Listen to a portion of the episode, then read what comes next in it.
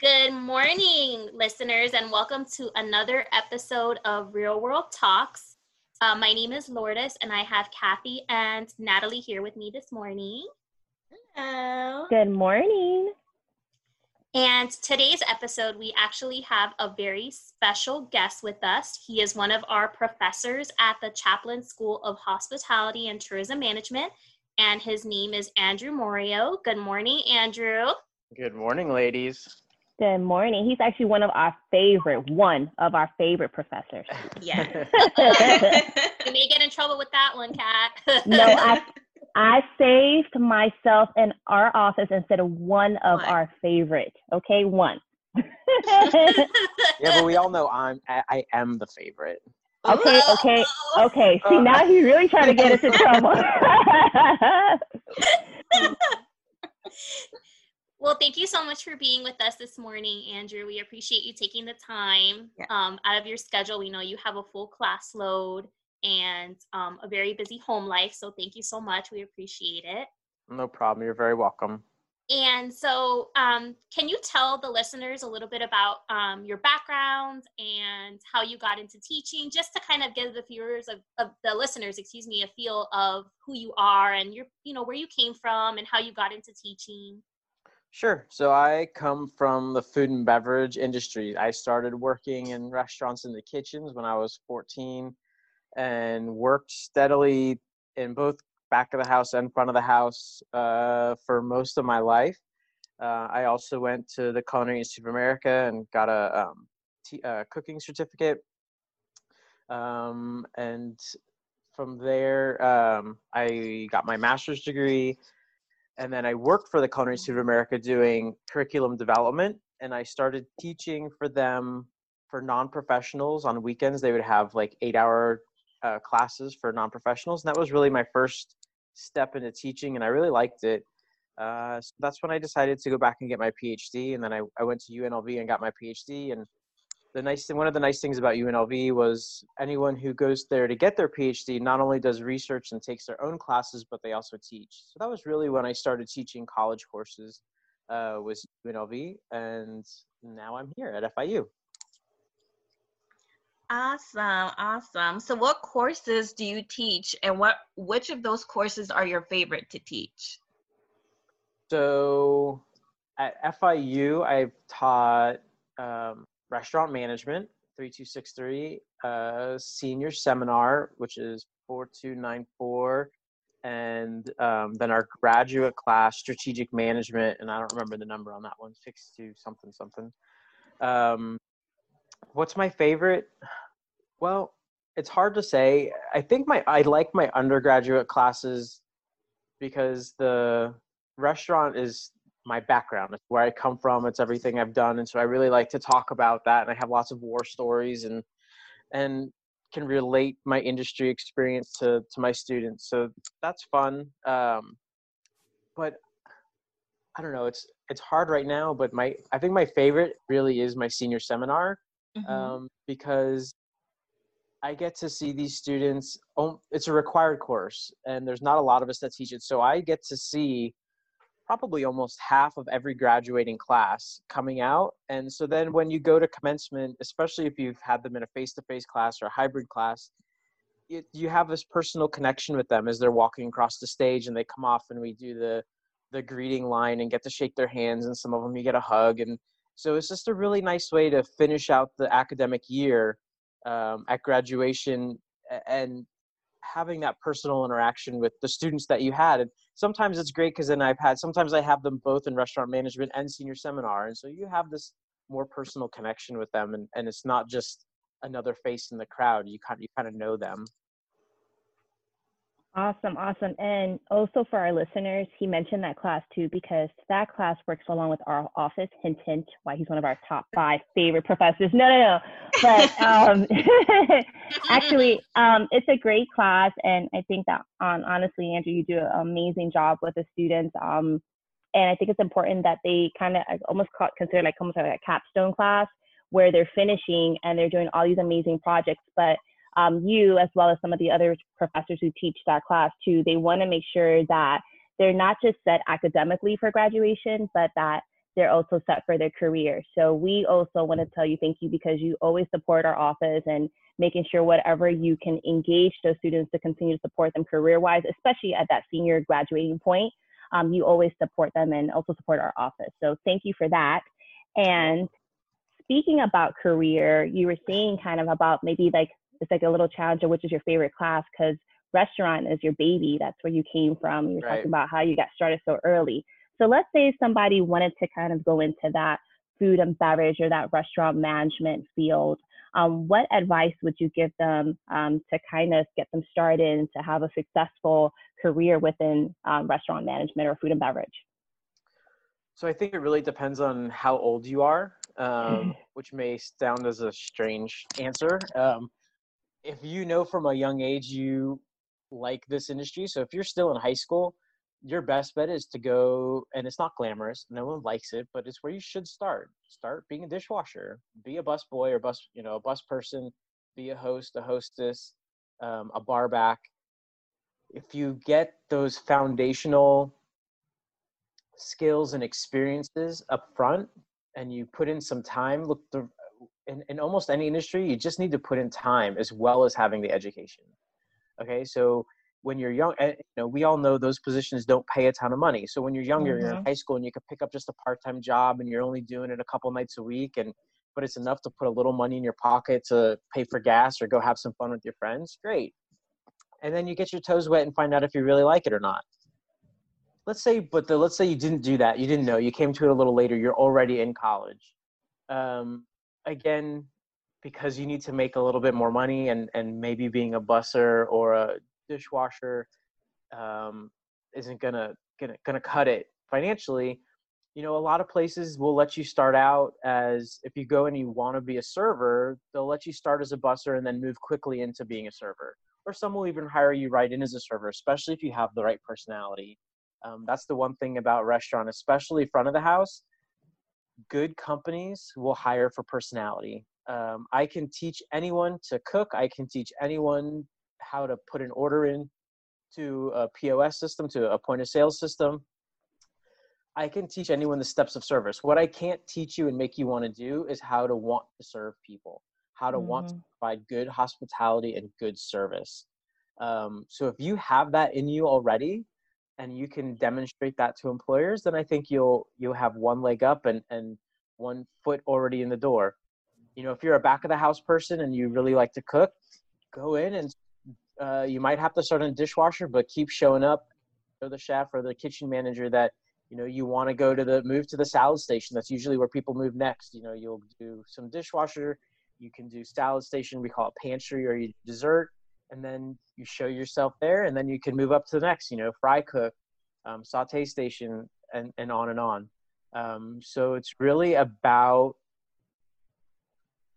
this industry is a little bit about swallowing your pride, knowing mm-hmm. you're not going to go in and you're not going to be a front of the house manager your first job out. Just not going to happen. Mm-hmm. Um, so you go in and you put in some time, but if you get the education to go along with it, once once a position opens up, you're much more likely to get it.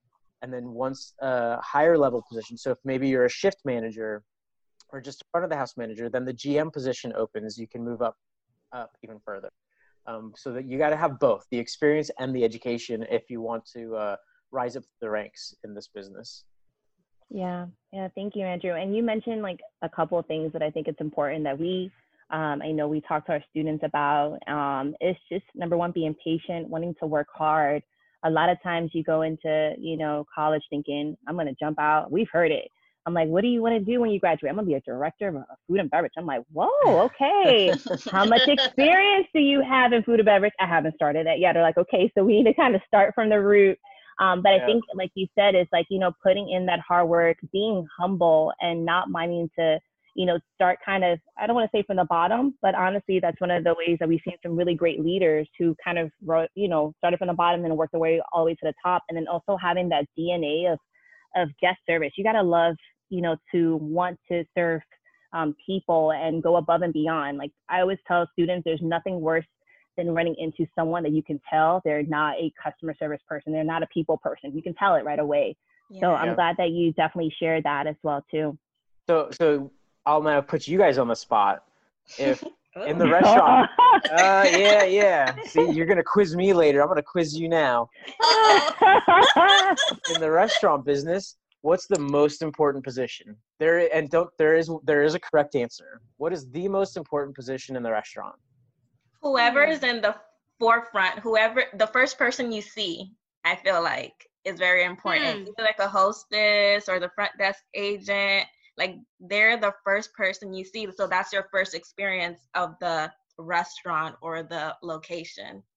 I think. Not a bad answer. Not a bad answer, but not right. oh, See, okay. I I- nah, go Yeah. ahead, Lou. Whew.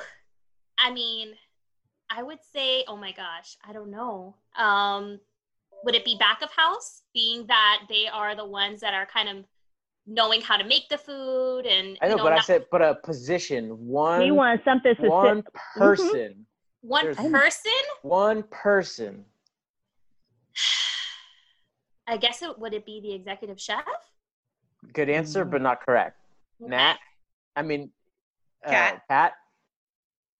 I'm thinking like I'm gonna go for like the underdog, and nothing against all for my F and B people because I love y'all. Um, I don't know. It's almost like between the dishwasher, and I don't even want to say the busser. I'm gonna go for one of those two. Okay, you know I don't play by the rules that good. Eh. either, so I So, so, one of those two.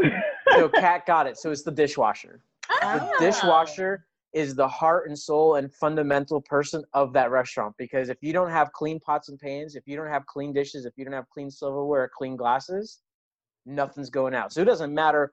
You can have a great front of the house person, a great hostess who wants to seat everyone. That's great. You got them seated. Well, but now they don't have water, they don't have drinks, they don't have silverware, they don't have food because the dishwasher didn't clean anything. Right? So Mm. that dishwasher can grind your entire establishment to a, a, a standstill, to a halt. And I say that because Kat alluded to that it's good for people to start from the foundation, from the bottom. I'd say it's a Mhm. requirement.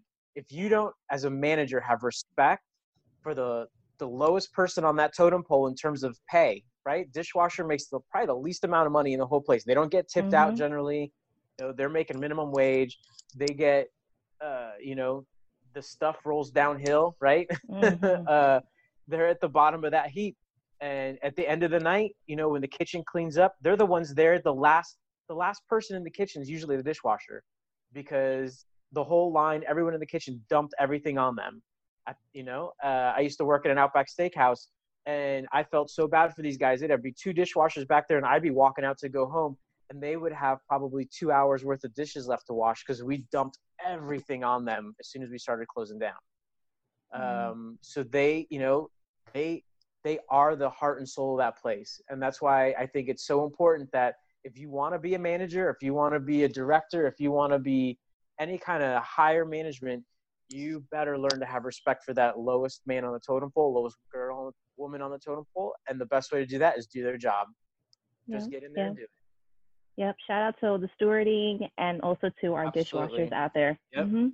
yeah. Yes, for sure. And Andrew, I know you mentioned um, that you have a lot of um, war stories. Can you share with us um, one that has kind of resonated with you and just kind of been memorable based off of your experience? I mean, so I think so. I'll tell you my first one, my very first war story, and I think it exemplifies the restaurant business, especially back of the house, especially, but the hospitality industry in general, and just what people have to have. So, in theater, there's the saying, the show must go on. Well, it's very much like that in the restaurant industry. So, I was 14 working in a kitchen not supposed to be working in a kitchen because i was too young but my dad knew the owner and it's really what i wanted to do um, and i thought i was a hot shot and so i brought in my own knives because how we call them house knives uh, knives that, that restaurants own are generally typically pretty garbage um, and just treated horribly and so you bring in your own so i brought in my own from home which meant they were sharper and they were better um, uh, so 14 years old. It was in a restaurant in State College, Pennsylvania, um, which is, if you know, the home to uh, the Nittany Lions to Penn State University, big football school, and so football weekends is when I worked, uh, and it was always insane. So we were doing, I don't know, five six hundred covers in an afternoon, in a morning, right, brunch into afternoon lunch, and because it was all buffet. And my job was, my only job was to stand in the back and make salads. So I would take cases of uh, iceberg lettuce and have to chop them up and you put them in 55 gallon trash can but it's a food grade trash can that never has trash in it it's got holes in the bottom so you can wash your lettuce and drain it and it comes out the bottom so you mix all and you buy this other salad mix and you mix it all together and then you put it on plates and you garnish it with your cucumber and tomato and carrots put it on sheet trays wrap it in plastic throw it in the walk-in uh, so that they have that ready for later and um, so we're running through it, running through. They don't even get wrapped in plastic. They're just going. They're moving. They're moving. It's supposed to be the end of my shift. I have like a half hour left, if that. And the chef comes to me and is like, "Okay, I need a whole nother 55 gallon trash can of uh, salad ready to go and make it happen." so, and you know, it takes a little bit of time. And I, being young, you just want to get out and go home.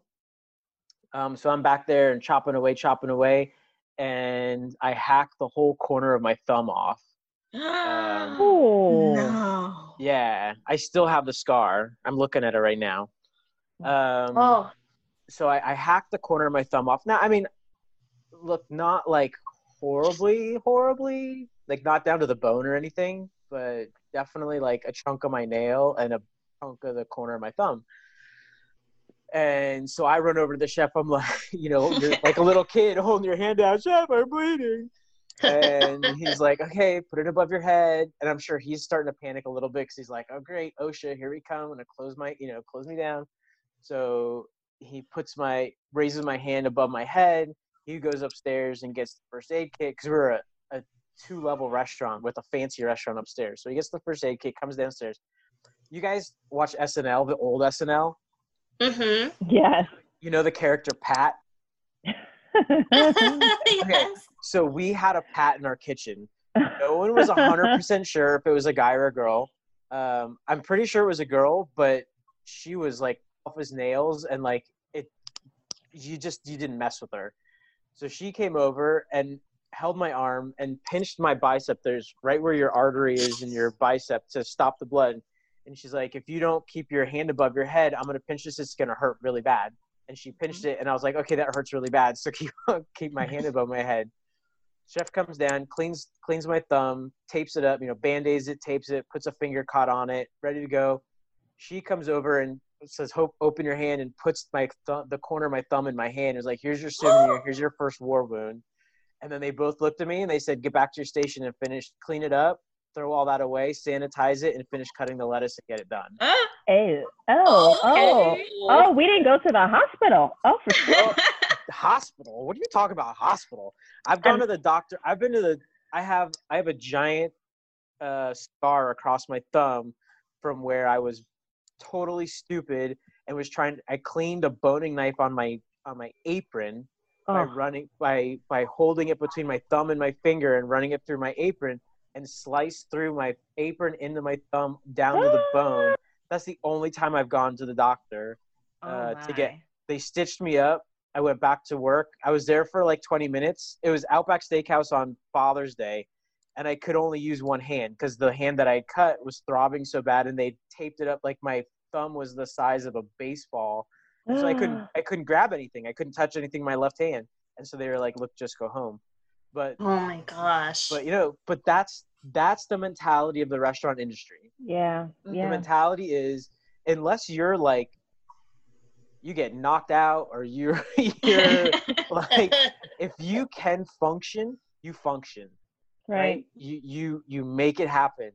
Um because there are this is one of the few industries in any manufacturing retail whatever where we call it simultaneous production and consumption right? So even in lodging your room is made ahead of time a long time beforehand right? Um, the building is built the housekeepers made the room it's et cetera et cetera. Restaurant your food is cooked hopefully within like a minute or two of it hitting your plate or of hitting your table and you eating. So that's why we call it simultaneous production and consumption. Your customer is there waiting for you um, while you're doing your job. So it's it can be very stressful and it's and it's it's why you have to get it done. But i'll tell you what there's nothing there's no feeling like hitting 11 o'clock 12 o'clock at night where you had an awesome shift and you nailed every dish or most of them and you were proud of everything you sent out and you worked as a team and you cleaned up that kitchen and now you're sitting back having your shift beer or you know telling war stories with your buddies.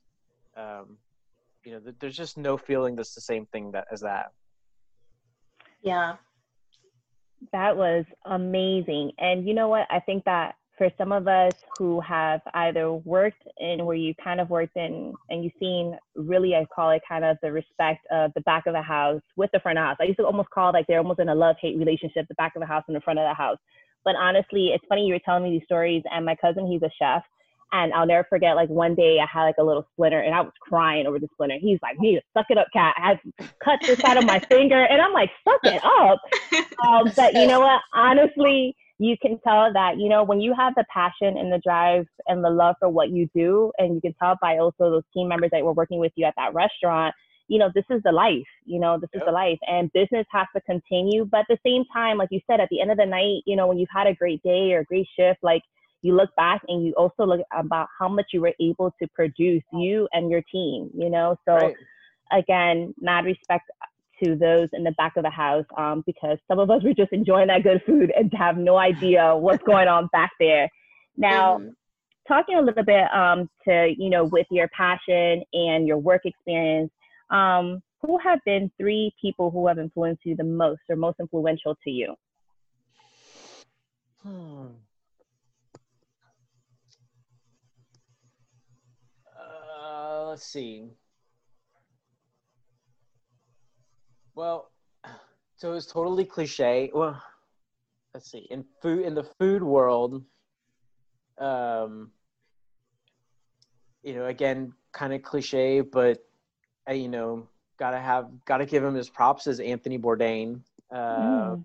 I never worked for him, never worked with him, but you know, seeing his career, um, seeing how passionate he was about what he did.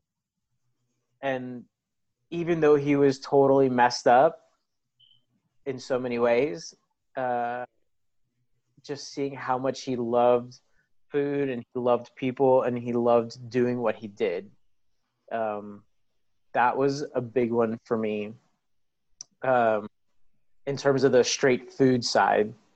In terms of the restaurant side, Um, I make all my students read this book. It's Setting the Table by Danny Meyer. Um, and so again, while I never worked for Danny, um, I have read that book about a million times um, and have talked about that book every semester that I've taught um, restaurant management and how he describes to look let me back up. I try to teach my students the nuts and bolts of the restaurant industry, and I let Danny teach them how to be how to have hospitality. Mm. Right? There's a difference between service and hospitality. Service is the perfect execution of the evening, right? From the time someone walks in the door to the time they someone leave. You can have awesome service and crap hospitality, right? So service is just about the the perfect execution, the nuts and bolts the making sure the right fork is out, that you've marked your tables, that everything's cleared, that uh, the food comes out hot or cold or whatever it's supposed to be. Hospitality is making the evening memorable, is making uh, someone, uh, you know, when I was a waiter, my favorite thing to do was when a couple would come in, you can tell they've been bickering, they're having a crap night, and they're not, you know, they're probably just going to get through it. And you do everything you can to put smiles on their faces right? If I can put a smile on their face when they think they're going to have a bad night, and not because of anything I did, just their own life, now I've made a difference in their lives, right? I've I've helped them not just feed themselves and not put food in their belly, but to renew themselves a little bit. Um, and that's what Danny talks about. And he talks about how, from a management perspective, how important to put your employees first. Um, how important it is to put them up. Look, as a manager, am I going to interact with every customer that walks through my door? Absolutely not. I can't. That's why I have employees.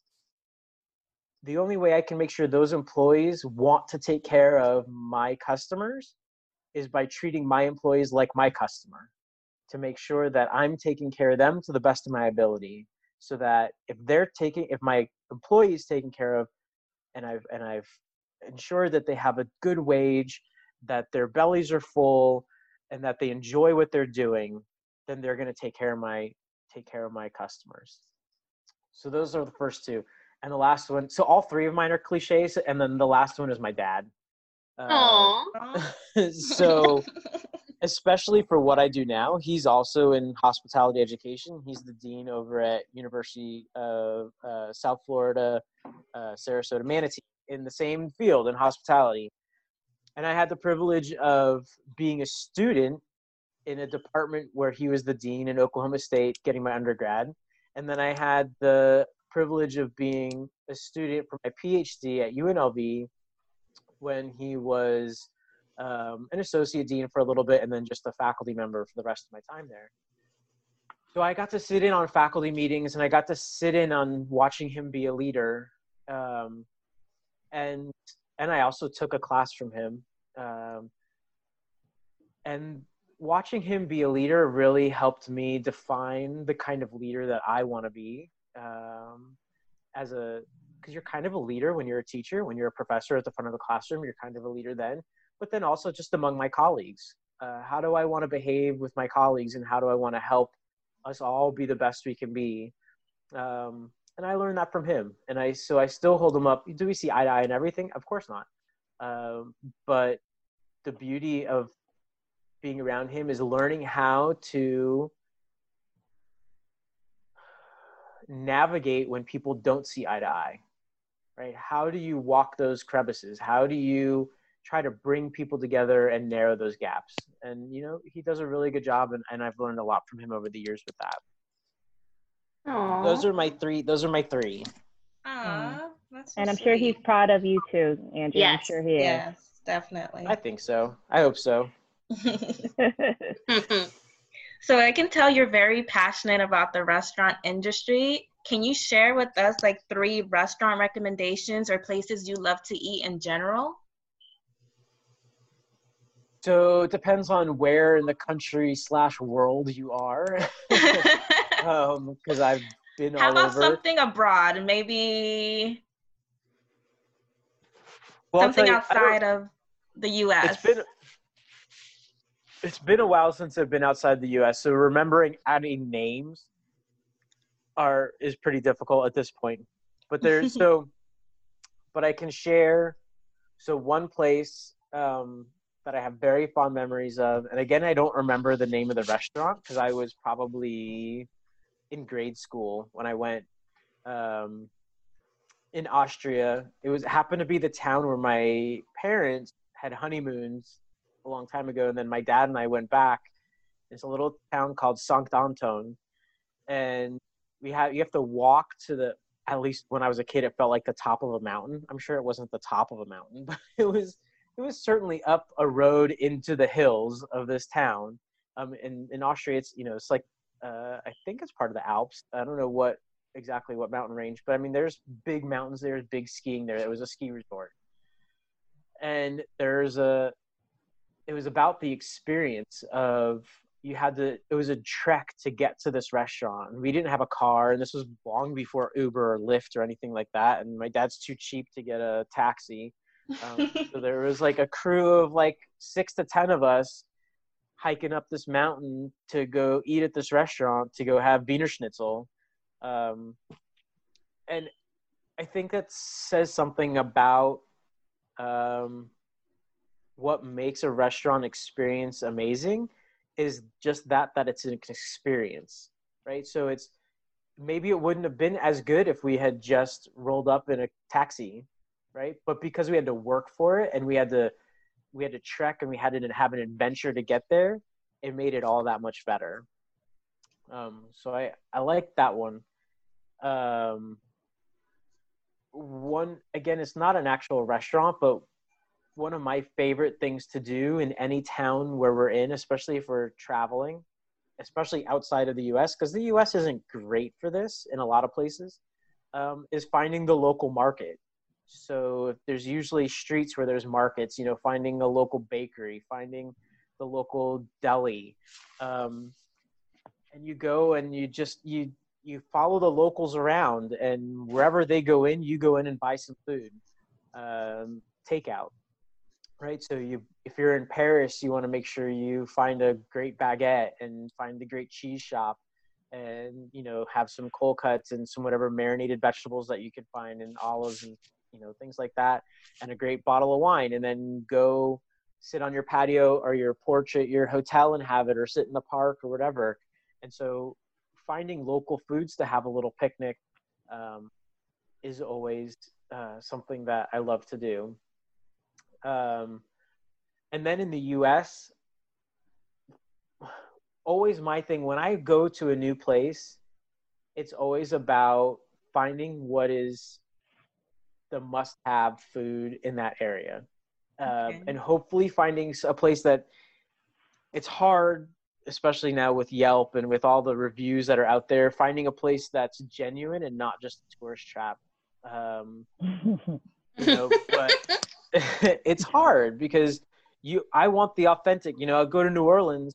I went to new orleans this summer and i was there for seven days and ate in 21 restaurants Wow. Um, oh my gosh. Yeah. Yeah. It was awesome. and I mean, I think I had a gumbo every day and I had a po' boy every day. Mm. Um, and then wherever else we went, you know, had something local and special. So it's about finding that special experience that you can't have outside of that locale, right? So in New Orleans, it's hard to have a real po' boy outside of New Orleans because you can't get their bread. There's the local bakery that they all use for their bread. And you can't you can get something similar outside, but you can't get the same bread. Um, just like in you know around the country, sure. Even my what's it the Miami Grill? You can get a cheesesteak. They love to say they're as good as they are in Philadelphia, and I call horse punch. Mm-hmm. Uh, there is only two places in the world that have awesome cheesesteaks, and they are both in Philadelphia, and they're across the street from each other. Um, so, and I don't care which one you like better. As far as I'm concerned, they're both great. Um, so, it you know it's a it's about finding what's local because chances are they do it the best right there. Um, yeah. So I know that wasn't exactly what you asked. I you know I I've eaten all over and I don't remember a lot of the names of the restaurants because a lot of the times it's a hole in the wall that I've you know I'm just I look at the menu and see, oh, the price point is decent and it looks like it's super what the town is known for, and it looks like a whole bunch of locals are inside. Done. That's what I want to eat. Aww. Yeah, but I think it was good though because I think sometimes we may kind of get focused on those that are like you know that we hear on social media, like the new hot spots, but honestly, a lot of times it's those little hole in the walls that I mean, honestly, have some really great, amazing food, you know, and you really kind of get to be with the locals. I mean, you took me back to that time that Lourdes and I went and had some good po' boys. I kept telling Lourdes, it's like, oh my God, I'm so sad to leave because all this good food. So honestly, I could see why, you know, it is just about those memorable experiences and trying things out that are new, you know, when you're going to these different countries or different states or cities. Yeah, and, you have to keep an open mind. Remember that even if the even if the experience isn't great, it's still an experience. It's even yeah. if the food was true, not what you true. wanted it to be. Like yes. at least you know, hopefully you were there with someone you care about to you know, whether it's a friend or a lover or whatever, that it's someone who you enjoy spending time with. So you have that memory and that you can laugh about it and like you get some you know, if you're in Spain and you're going to get tapas and you have no idea what you're ordering but you ordered something, you're like, hey, bring that over here, and you put it on their plate, and you're like, oh my god, that is not going in my mouth. so that may not be a good experience, but it's still fun and funny, and it's it's something that you can look back on, and hopefully you suck it up and you try it because you're in a place and you should try it. Um, Absolutely. You know, even if it's like a little octopus on a cracker or something, Ooh, that Yes. good though. hmm right? Mhm. so, Andrew, what's one thing that people would be surprised to know about you? so it depends on what people.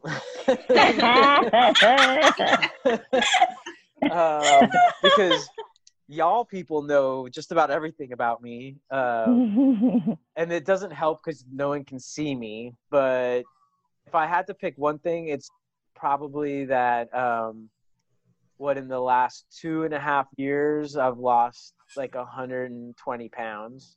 yes. Um, Yeah. Mhm. yeah. So so that one, that you know I I play you know what on my first day of class a lot of times I play two truths and a lie. So uh, most people again won't guess how old I am. Like if I'm out and about at the gym and whatever, like people always think I'm in my early to mid 30s, um, or sometimes even younger. Uh, especially if I trim my beard down and I don't have so much gray.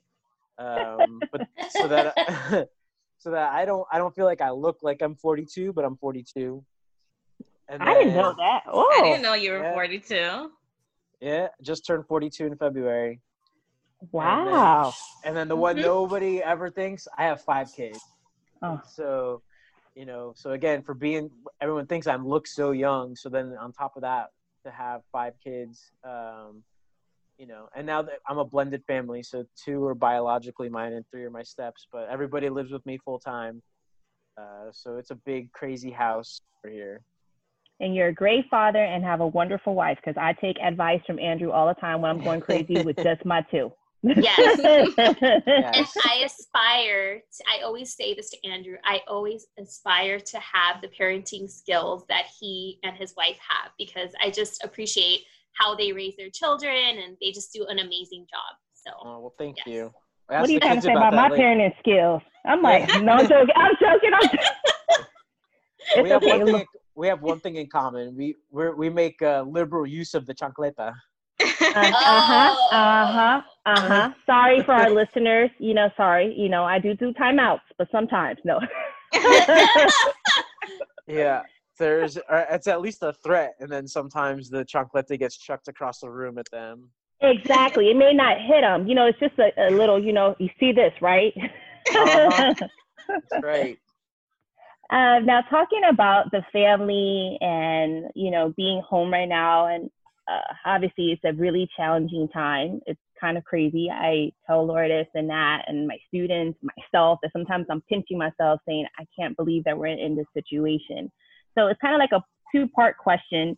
Number one, what are you doing to kind of keep chill and zen, or you know, as much as possible with you and your family? And the second question is, what advice would you give to our students um, out there or our listeners to kind of do the same in this time and to kind of say, you know, positive um, during this uncertainty that we're in right now? Yeah, for sure. So, my wife, her name is Wendy. Um, we for the during the week, the weekends we relax. During the week we have a schedule. So, our alarms go off at well, hers and mine. Our alarm goes off at 6:45, and we try to be out of bed at seven. We have a second alarm at seven because you know everyone's got to have that snooze time. Um, get up at seven, and then I'm very lucky and blessed. You know, I before this all happened, I found a used Peloton on Facebook stores or whatever it's called. I have a Peloton, and I have um, a an exercise station, a dip tower, a dip and pull up tower. So every morning she gets up, she hits the Peloton first, and we have the app. So there's there's uh, yoga. So I just started doing that. So while she's on the bike, I do yoga, and then she gets off the bike and I do the bike, and she'll take a shower and then get the kids. So and then they're up at seven fifteen. So by eight o'clock, so we have. I guess what I'm trying to say is we have a routine. Our routine starts with exercise though every morning. So at least we get up and you try to feel good about yourself. There's a the general. There's a general, and I can't remember his name. Said the best. I think he was speaking at a commencement at a, a West Point or, or some military academy. That the best thing you can do every day is make your bed. Get up every morning, make your bed. And not saying we do that. My bed's made right now because I thought I was going to be on video for this, and I'm in my bedroom. Um, so it doesn't have to be making your bed, but it's get up and and do something to feel accomplished first thing in the morning. And for us, it's to move and to get some exercise in.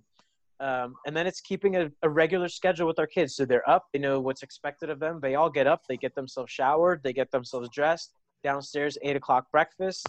Uh, eight by 8.15 8.30 when they're done eating breakfast they know they have to read for a half hour and then they have to write us sentences about what they read and then they get out their laptops and they jump on their schoolwork. Um, and so by that time then i have i'm done with my stuff. She showered i eat breakfast i come up and i sit down on my computer anywhere between 9 and 10 and i start working.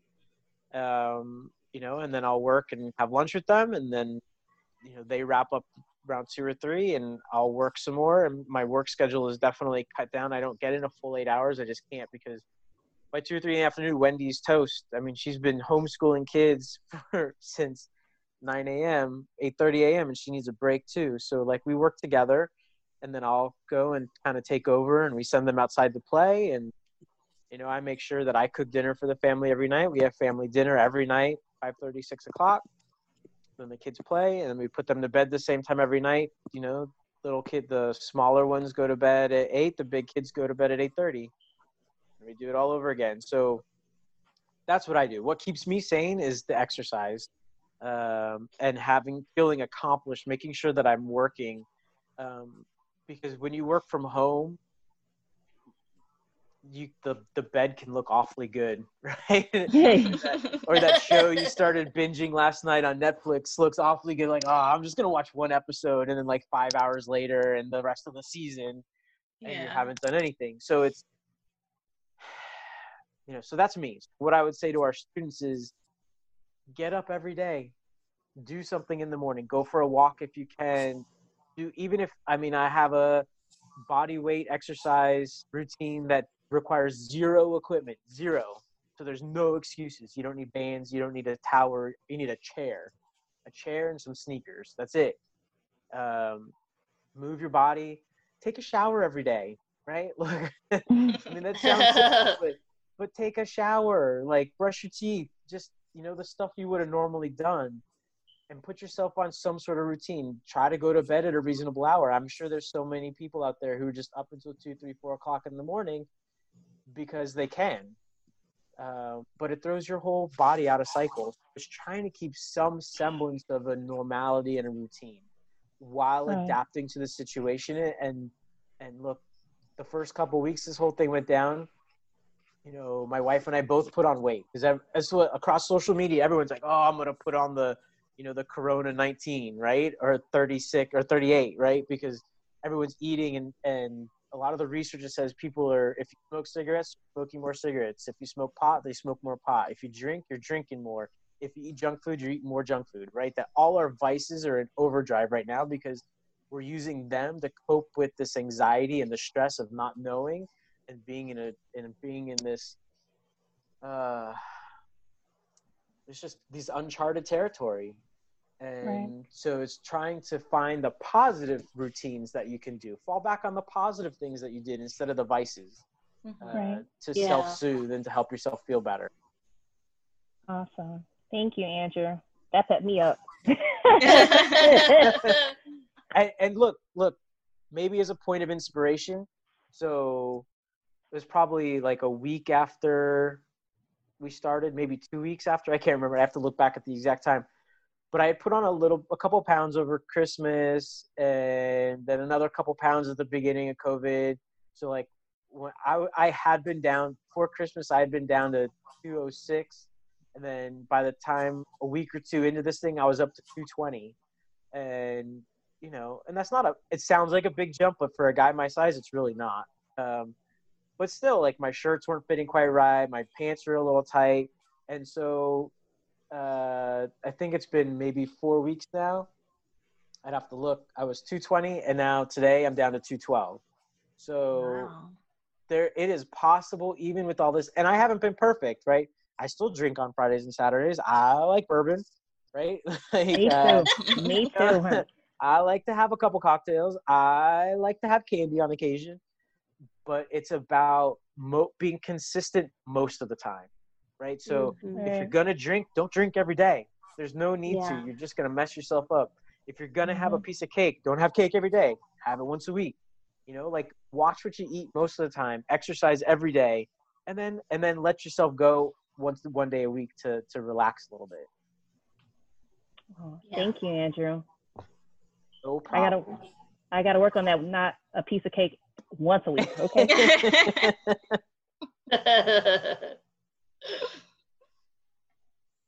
so thanks, Andrew, for taking the time to talk with us and be real. We appreciate it. no problem. So that now leads into our next segment, which is Real World Talks Trivia. Uh oh, here we go. I suppose I deserve it since I quizzed you guys earlier. Yes. mm-hmm. So, are you ready? So, let me just talk a little bit about the trivia. So, I will ask each contestant two questions of the topic um, today, which is horror movie trivia. A little Oh, birdie Lord. told me that Andrew watches a lot of horror movies, and now I'm gonna put No, no. See, my wife. test. Wait, wait. My wife watches the horror movies, and that's not fair because Lourdes watches way more horror movies than I do, so she's gonna win. What? No, no, no, no, no, no, no, no. Andrew, you can call a friend for one of your questions. You can call your wife to help you. Oh, Okay. Natalie's being real nice. Oh, real yeah. nice. Mhm. Oh, my- oh, okay. I got my phone here. I'm gonna text her and see if she's on her phone. Uh-oh. Okay, go ahead. Let's see. Okay, are you ready? Yep. And you, by the way, you have 10 seconds to answer each question. Okay. Okay, so your first question is Leatherface was a character in which horror film? Ooh, ooh, ooh, ooh. Texas ooh. Chainsaw Massacre. Yes! Okay. Yeah. Yes. All right. Don't ask me if I watched it or not because I haven't. But I, Oh, come on. That's the classic. Yep. Even even it. Wendy told me the new one is like just I I don't like slasher films and there's just so much blood. She's like even she got queasy watching it and she loves Yeah. horror films. Oh. It was intense. Mm-hmm. Yeah. Okay. Your next question is a true or false question. Okay.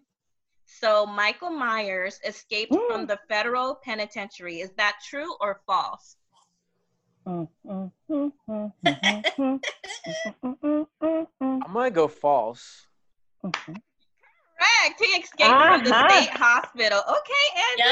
Yep. And you said you didn't even call a friend. You didn't need one. You could have. I was waiting for that call just in case you heard my happy dance in there. Mm, mm, mm, mm. Shouts out to Michael Myers. I'm sorry, I'm a big Halloween fan. you see, these questions are not bad. This go Oh yeah, that's what she, that's what she says now, and then we will wait. hmm Yep. Who wants to go next, Lourdes or Kathy? I'll go. Okay. So your question is when Carrie in the um horror film Carrie in 1976, she goes to the stage after being voted prom queen. hmm Please douse her with what blood of which animal? Oh God. I know, I know. Mm-hmm. Me too. Call a friend. You have eight seconds, Kathy. Um, Andrew. it's pig blood. Yep. Okay, Andrew, you're on the Pig roll. blood. Okay, Kathy, you got that one. I, I was thinking go. I did not remember the blood. She always gets me the specific little details. Go for it. Go for it. Thank you. Okay. So your next question is In which horror film did the monster slash villain attack high school kids through their dreams? Freddy Krueger. And Nightmare No, on Nightmare Elm Before Oh, Nightmare Street. Before Nightmare on Elm Street. Nightmare on Elm Street. Uh, But, mm-mm, Was it- Kathy, it's too late now. but it was Freddy. Wasn't he going in the dream? you had your chance. Mm-mm-mm. So you only have Oh, one my- correct. You see what I mean about the foolery? I'm so glad I didn't say a bad word. I'm so Uh. glad. Okay. Okay. So, Right. Lourdes, are you ready? I think so. Okay. So, which okay, so they have numerous of movies for this specific title. So, which of the following movies is set at a summer camp? Okay. I can give you the options Okay. The Shining, Nightmare on Elm Street, When a Stranger Calls, Friday the 13th, or Carrie. Which one? Oh my gosh. I know. Mm-mm-mm. You can Somebody's been watching friend. movies with his wife. I, I Uh-huh. just wa- I just You have watched seven it too. seconds. Uh-huh. Okay, can I phone a friend? Yes, go ahead. Andrew. Friday the thirteenth. Uh-huh. Woo! Okay. Mister, I don't watch horror movies. Mhm. I know. He was trying to I'll put you you guys Wendy's. out. Mhm. Yes. Okay. Okay. I'm just showing off. It's all. hmm okay, Lourdes, this is your last question. Okay. So, in the movie The Shining, what is the significance of redrum? R E D R U M. What is the, the significance of that specific word in The Shining? What? what do you The mean? what? What does it mean? Like throughout the movie, they say it's represented in the movie redrum. So, what does it mean? What's the significance of it? What's the importance of that word? Oh Lord. Isn't it? Isn't? Doesn't that mean murder? It's spelled backwards though. Yes, correct. Look at you. Yes. so now is one of my. mhm, you That's one of my Andrew are favorites. tied. Oh.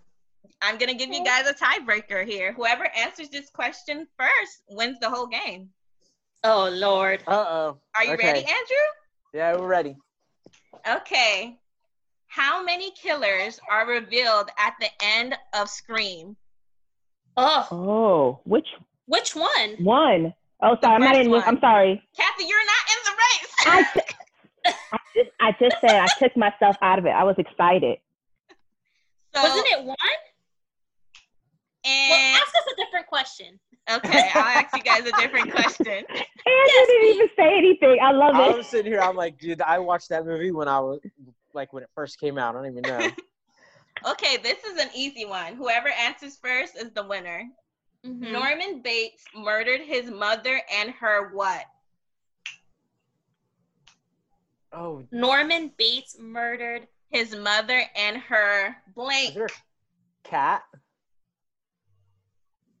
And What if? But was it his psychiatrist? no, her, her lover. Uh, Ah, Oh. you asked all the ones I already know. I don't know. anymore. I was gonna say Oh. boy. We can't break the tie. Wait, hold on. Let me let me hey, let wait, me wait, this is shouldn't the, I win? 'Cause okay. I, I, know the the question this question will break the tie. So this quote is very popular from this horror film. This is the quote. What have you done to its eyes? To its eyes? Mm-hmm. I can give you guys the options. The Yeah. Omen, The Exorcist, Paranormal Activity, or The Rosemary's Baby. Whoever answers first. Oh, oh, oh. Okay, it's not Exorcist. It's. Can you give me the options again? The Omen, The Exorcist, Rosemary's Baby, and Paranormal Activity. What have you Okay. done to its eyes? It's not Paranormal Activity. It's not Exorcist. Andrew. It's. Is it? Is it Rosemary's Baby? Yes, correct. Whoa, Okay. good. Woohoo! Did you out. know, Andrew? no, nah, I had no idea. I was I was sitting at my computer. I was ha- I was gonna Google it, but I didn't No. fast enough. That's cheating. it's my call in. I never had a call in. You didn't say Google couldn't be my phone call. That's true, but Oh okay, my Lourdes gosh. is the winner. Thank you, Andrew. You're you've been a good contestant. You were very yes, you were. Mhm. You're welcome. Yes, thank you so much, Andrew. And thank you to all of our listeners today for listening to us for another episode of Real World Talks. And if you have any questions, topics for our trivia next week, or any special guests that you'd like to see in any of our future podcasts, let us know. Thanks and have a great week. Thank, Thank you. Bye. Stay safe. Bye.